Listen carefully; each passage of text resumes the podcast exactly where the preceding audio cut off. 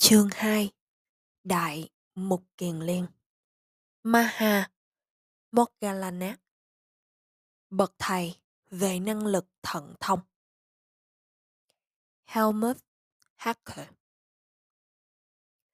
Thời niên thiếu. Trong ngôi làng Kolita gần thành Gazagaha, kinh đô của vương quốc Magatha. Một cậu bé trai được ra đời để sau này trở thành vị trưởng đệ tử thứ nhì của Đức Phật. Tên cậu bé là Kolita, được cha mẹ đặt theo tên của làng. Gia đình Moggallana thuộc một trong các dòng tộc Bà La Môn lớn nhất thời bấy giờ, được xem như là hậu duệ trực tiếp của dòng dõi Vedic, Sia, Mughala. Cư dân trong tỉnh này đều theo Bà La Môn giáo, nên các tập quán xã hội cũng như thái độ tôn giáo đều cực kỳ bảo thủ. Cha của cô Ly Tá xuất thân là một gia tộc rất danh giá. Người trong gia tộc thường được chỉ định giữ chức vụ thị trưởng. Với địa vị quyền lực đó, ông được trọng vọng gần như là một tiểu vương. Lớn lên trong sự giàu sang danh vọng, cô ly tá hầu như cách ly khỏi các cảnh khổ não của đời sống bên ngoài. Cậu được giáo dục hoàn toàn theo truyền thống Bà La Môn, với niềm tin tuyệt đối về một đời sau theo nghiệp theo luật nghiệp quả. Niềm tin này thấm vào sinh hoạt hàng ngày, ảnh hưởng đến hình thức và nội dung của các nghi lễ cổ truyền, chi phối mọi khía cạnh đời sống. Gia đình cô Ly Tá rất thân thiết với một gia đình bà La Môn khác ở làng lân cận. Vào đúng ngày cô Ly Tá sinh ra, một bé trai cũng chào đời trong gia đình này được đặt tên là Ubatissa. Khi lớn lên, hai đứa bé trở thành đôi bạn chí thân không rời nhau. Bất cứ việc gì họ làm, họ làm cùng với nhau, chơi đùa hay học hành, thú vui hay công việc. Họ luôn luôn có mặt bên nhau và tình bạn của họ bền chặt đến cuối đời. Nhưng tính khí của cả hai thì hoàn toàn trái ngược. Ubatissa, song sáo, gan dạ, táo bạo hơn, trong khi cô ly tá tỏ ra dè dặt, bảo thủ, thích trao dồi phát triển những gì đã thu thập. Gia cảnh hai bên cũng khác biệt. Cô ly tá là con trai duy nhất, còn Ubatissa thì có ba anh em trai và ba chị em gái. Tuy nhiên, dầu cá tánh không giống nhau, nhưng đôi bạn không khi nào gây gỗ, chống bán nhau, luôn duy trì một mối liên hệ chân thành và hy sinh tận tụy cho nhau. Với cả hai chàng trai trẻ này, tình bạn của họ thật ý nghĩa và đông đầy đời sống thường nhật đến độ họ ít quan tâm đến những người khác phái. Tuy nhiên, giống như bao thanh niên dòng dõi, danh gia vọng tộc Bà La Môn khác, họ cũng đắm chìm trong men say của tuổi thanh xuân tràn đầy nhựa sống. Cả hai đều là trưởng của một nhóm bạn cùng vui chơi, thưởng ngoạn và thể thao. Khi tắm xong, nhóm Colita cởi ngựa, còn nhóm Ubatissa đi kiệu. Hàng trăm, hàng, hàng năm, Kinh đô Gazagaha tổ chức một lễ hội công cộng. Thật trọng thể gọi là lễ hội đỉnh đội với rất nhiều tiết mục giải trí dân gian thật hấp dẫn. Đôi bạn trẻ háo hức trong đợi các cuộc vui này nên luôn giữ các chỗ ngồi tốt để thưởng thức trọn vẹn các hài kịch bình dân, xen chuyện thần thoại cổ tích. Ngày đầu tiên, họ say sưa đắm mình trong các tuồng giải, giải trí. Đến màn nào vui nhộn, họ cùng cười thỏa thích. Đến lớp nào gây cấn, tâm họ cùng chấn động theo. Quá yêu thích các buổi hát, họ trở lại ngày thứ nhì để tiếp tục buồn vui theo các diễn viên trên sân khấu. Nhưng không hiểu sao đến cuối ngày thứ nhì, các trò giải trí để lại trong lòng họ một cảm giác chán chường bất tội nguyện. Tuy nhiên, họ đã lỡ đặt chỗ cho ngày thứ ba do lời quảng cáo chương trình rất ngoạn mục. Đêm hôm thứ nhì đó nhiều suy nghĩ lạ lùng đến ám ảnh tâm trí, phá rối giấc ngủ của cả hai người bạn trẻ. Cô ly tá trăn trở mãi trên giường tự hỏi những trò chơi vô bổ này ít lợi điều chi. Có gì đáng cho mình thưởng ngoạn không? Để cả một đời chạy theo các thú vui giác quan như vậy thì sẽ đến đâu? Chỉ trong vài năm, các diễn viên sáng chói kia sẽ già yếu. Họ rời bỏ sân khấu cuộc đời để tiếp tục lưu lạc trên hành trình đau khổ của kiếp người, đắm trong tham ái, và chúng ta sẽ như thế thôi. Những diễn viên tài giỏi này không thể giúp chính họ giải quyết các vấn đề của kiếp nhân sinh, thì làm sao họ giúp được chúng ta? Thay vì bỏ phí thời gian vào những thú tiêu khiển phù phiếm này, chúng ta nên tìm một con đường giải thoát. Cũng thế, Ubatissa trải qua một đêm thao thức mất ngủ bởi những suy nghĩ tương tự. Chàng suy niệm về những câu chuyện thần thoại huyền bí trên sân khấu. Chúng được giả định sự thật về tái sanh như thế nào, nhưng cách diễn tả đùa cợt khôi hài đã phủ che những tư tưởng đó, như ám chỉ rằng ta chỉ nên băn khoăn đến kiếp sống hiện tại mà thôi. Đấy, không phải là một màn giả tạo. Dùng trò giả tạo, giả vờ và ảo tưởng hảo huyền để đè nén, phủ che sự thật hay sao? Sáng hôm sau, khi vào chỗ ngồi, cô Ly tá hỏi Ubatissa, bạn sao thế? Trong bạn không được tươi vui như mọi hôm. Có gì làm bạn phiền lòng chăng? Đêm hôm qua tôi thao thức. Ubatissa trả lời, cứ tự hỏi mình, có ích gì cho chúng ta khi cứ chạy theo các thú vui cho tai và mắt? Thật là vô ích. Phải chăng tốt hơn chúng ta nên đi tìm sự giải thoát khỏi luật vô thường cai nghiệt, khỏi những ảo ảnh phù du của cuộc đời luôn cám dỗ chúng ta, để rồi kết thúc bằng sự rỗng tuếch này không? Những suy nghĩ này đè nặng tâm tư suốt đêm. Nhưng này cô ly tá, trong bạn cũng có vẻ kém vui. Tôi cũng đã trải qua những suy tư giống hệt như thế. Tại sao chúng ta lại còn ở đây lãng phí thời gian với những tuồng sân khấu viễn vọng, viễn vông như thế? Ta nên đi tìm con đường giải thoát. Nghe người bạn chí thân bày tỏ cùng một hạnh nguyện với mình, Ubatissa hoan hỷ reo lên. Thật lành thay, khi cả hai chúng ta cùng có một suy tư như vậy. Chúng ta đã lãng phí thời gian cho những phụ phím vô ích này quá lâu. Nhưng nếu quyết tâm tìm đường giải thoát, chúng ta sẽ phải rời bỏ gia đình và của cải, sống đời không gia đình như các du sĩ xa lánh và vượt lên mọi dục lạc thế gian, như con chim tung cánh trong bầu trời cao rộng. Thế là, đôi bạn quyết định đi theo đời sống không nhạc của các vị khất sĩ, lang thang trên khắp nẻo đường đất nước Ấn Độ, tìm kiếm một vị chân sư có thể hướng dẫn họ đến mục tiêu, giác ngộ và giải thoát. Khi họ báo cho nhóm bạn về quyết định này, các chàng trai trẻ vô cùng cảm kích và hầu hết phát nguyện theo chân của hai người bạn cao quý trên đường tầm đạo. Và như thế, tất cả từ bỏ gia đình, dứt bỏ mối dây liên hệ bà la môn thiên liêng, cạo râu tóc và khoác y màu vàng nhạt như các vị du tăng thời đó.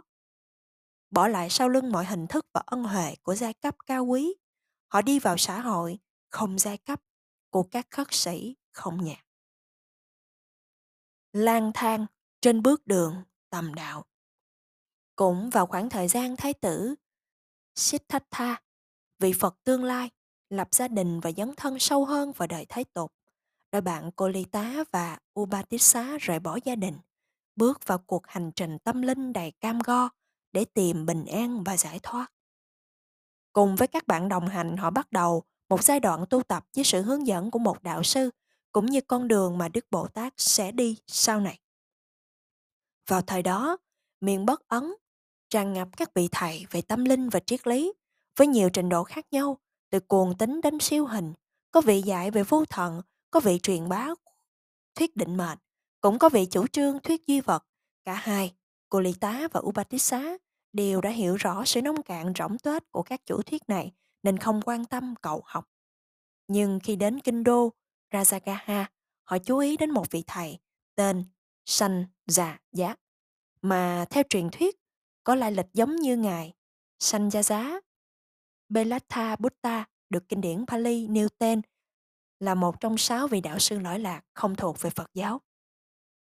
Nhóm bạn trẻ quy y với vị thầy này, điều ấy đã tăng thêm tầm tiếng của Sanh Già Giá. Kinh điển không đi vào chi tiết giáo lý của Sanh Giá, nhưng qua một ít sự kiện cụ thể ta có thể hiểu khái quát về chủ thuyết của vị thầy này. Không giống như các vị đạo sư có giáo điều riêng của mình về chủ đề đặc biệt nào đó. Sanh Gia Giá luôn duy trì một thái độ hoài nghi mạnh mẽ về các vấn đề nan giải của kiếp nhân sinh mà những nhà tư tưởng đương thời cố công biện giải. Sanh Gia Giá lập luật, lập luận bằng cách phủ nhận và đặt nghi vấn xoay quanh những câu hỏi thường được tranh luận lúc bấy giờ như thứ nhất có thế giới nào khác xa hơn thế giới hữu hình này không thứ hai sau cái chết của thân vật chất này con người có thể tự ý đi đến một thế giới khác chỉ bằng tiến trình tái sanh của tâm không thứ ba những nghiệp thiện và bất thiện đã làm trong kiếp hiện tại có sẽ trổ quả thiện và bất thiện trong kiếp tương lai không? Thứ tư, sau cùng, một đấng như lai, chánh biến tri, đến đâu sau khi nhập diệt, làm sao để nhận thức và mô tả được trạng thái sau khi chết của vị ấy? Các nhà tư tưởng Ấn Độ thời ấy có bốn cách giải đáp khác nhau cho các câu hỏi trên. Khẳng định, phủ định, vừa khẳng định vừa phủ định, không khẳng định và cũng không phủ định. Tuy nhiên, Sanjaya giải môn đồ rằng bốn phương pháp giải đáp trên không thỏa đáng và chứa đầy mâu thuẫn, và vì vậy nên tránh nhận xét về những vấn đề này. Cô Ly Tá và Ubatissa đến thọ giáo với Sanjaya, thoạt tiên. Có lẽ vì chưa gặp được một vị chân sư đúng như mong ước, ước muốn. Và cũng có lẽ họ bị thuyết phục bởi chủ thuyết có vẻ tự do, không lệ thuộc vào giáo điệu, cũng như bởi biện tài thuyết giảng của Sanjaya. Nhưng chỉ sau một thời gian ngắn, họ thấy rõ rằng Sanjaya không đáp ứng được điều họ thực sự tìm kiếm con đường thoát khổ. Do đó, một ngày nọ, đôi bạn đến hỏi xem thầy mình có còn giáo lý nào khác hơn nữa không? Sanjaya trả lời rằng cả hai vị đều đã lãnh hội tất cả chủ thiết của mình. Nghe vậy, đôi bạn quyết định đi nơi khác để tiếp tục tìm chánh đạo. Xét cho cùng, họ đã rời bỏ gia đình, không để chạy theo các lý thuyết vô tận hay lập luận viễn vông, mà để tìm ra con đường thoát khổ. Một lần nữa, đôi bạn trở lại cuộc sống du sĩ không nhà, tìm cầu chân lý. Họ lang thang khắp nẻo đường đất nước Ấn Độ, rộng mênh mông, tự nhủ rằng nếu quyết tâm tiếp tục đi từ làng mạc này sang, số, sang phố thị nọ, thế nào cũng gặp được minh sư. Thế là họ chịu đựng các bộ dặm trường, gió mưa, nắng rác, bộ hành nhiều năm từ Bắc xuống Nam, từ Đông sang Tây Ấn Độ. Tầm can luôn luôn thôi thúc bởi ý tưởng đã nằm sâu trong tiềm thức của mỗi con người xứ Ấn. Tôi là nạn nhân của sanh lão bệnh tử sầu bi than khóc đau đớn khổ não và tuyệt vọng. Tôi là nạn nhân của đau khổ là con mồi của đau khổ. Chắc chắn sự chấm dứt khổ đau này sẽ có ngày được khám phá.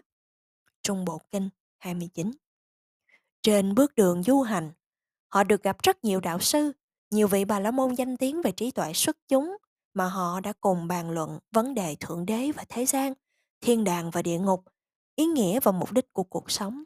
Nhưng với tâm thức bán nhạy và lập trường hoài nghi đã được rèn luyện từ trường phái của sanh gia giá, họ mau chóng nhận ra sự trống rỗng của các biện thuyết này và sự thiếu hiểu biết của những vị đó. Không vị thầy nào giải đáp thỏa đáng những câu hỏi khắc khoải của đôi bạn, trong khi họ lại có thể trả lời mọi nghi vấn của các vị ấy.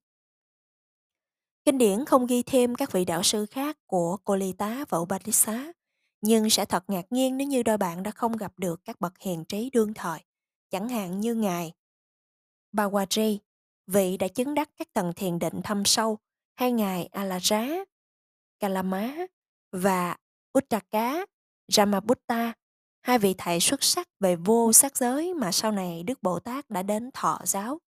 Tuy nhiên, từ câu chuyện cuộc đời của đôi bạn chí thân này, có một điều rõ ràng, cho đến ngày gặp Đức Phật, họ đã thất bại trong việc tìm ra dấu vết con đường dẫn đến giác ngộ và giải thoát. Lý do vì sao? Những vị tìm cầu tâm linh thời Đức Phật theo đuổi một trong hai cứu cánh. Một, đạt được sự thanh tịnh nội tâm do các năng lực thiền chỉ, còn gọi là thiện vắng lặng, thiền định, samadhi. Hai, là thân chứng được cái nhìn thấu suốt về ý nghĩa tối thượng của kiếp sống. Những ai quyết tìm được hiểu biết về bản chất của sự hiện hữu thường đi qua các tiến trình tăng trưởng trí tuệ có khuynh hướng bác bỏ pháp hành thiện vắng lặng.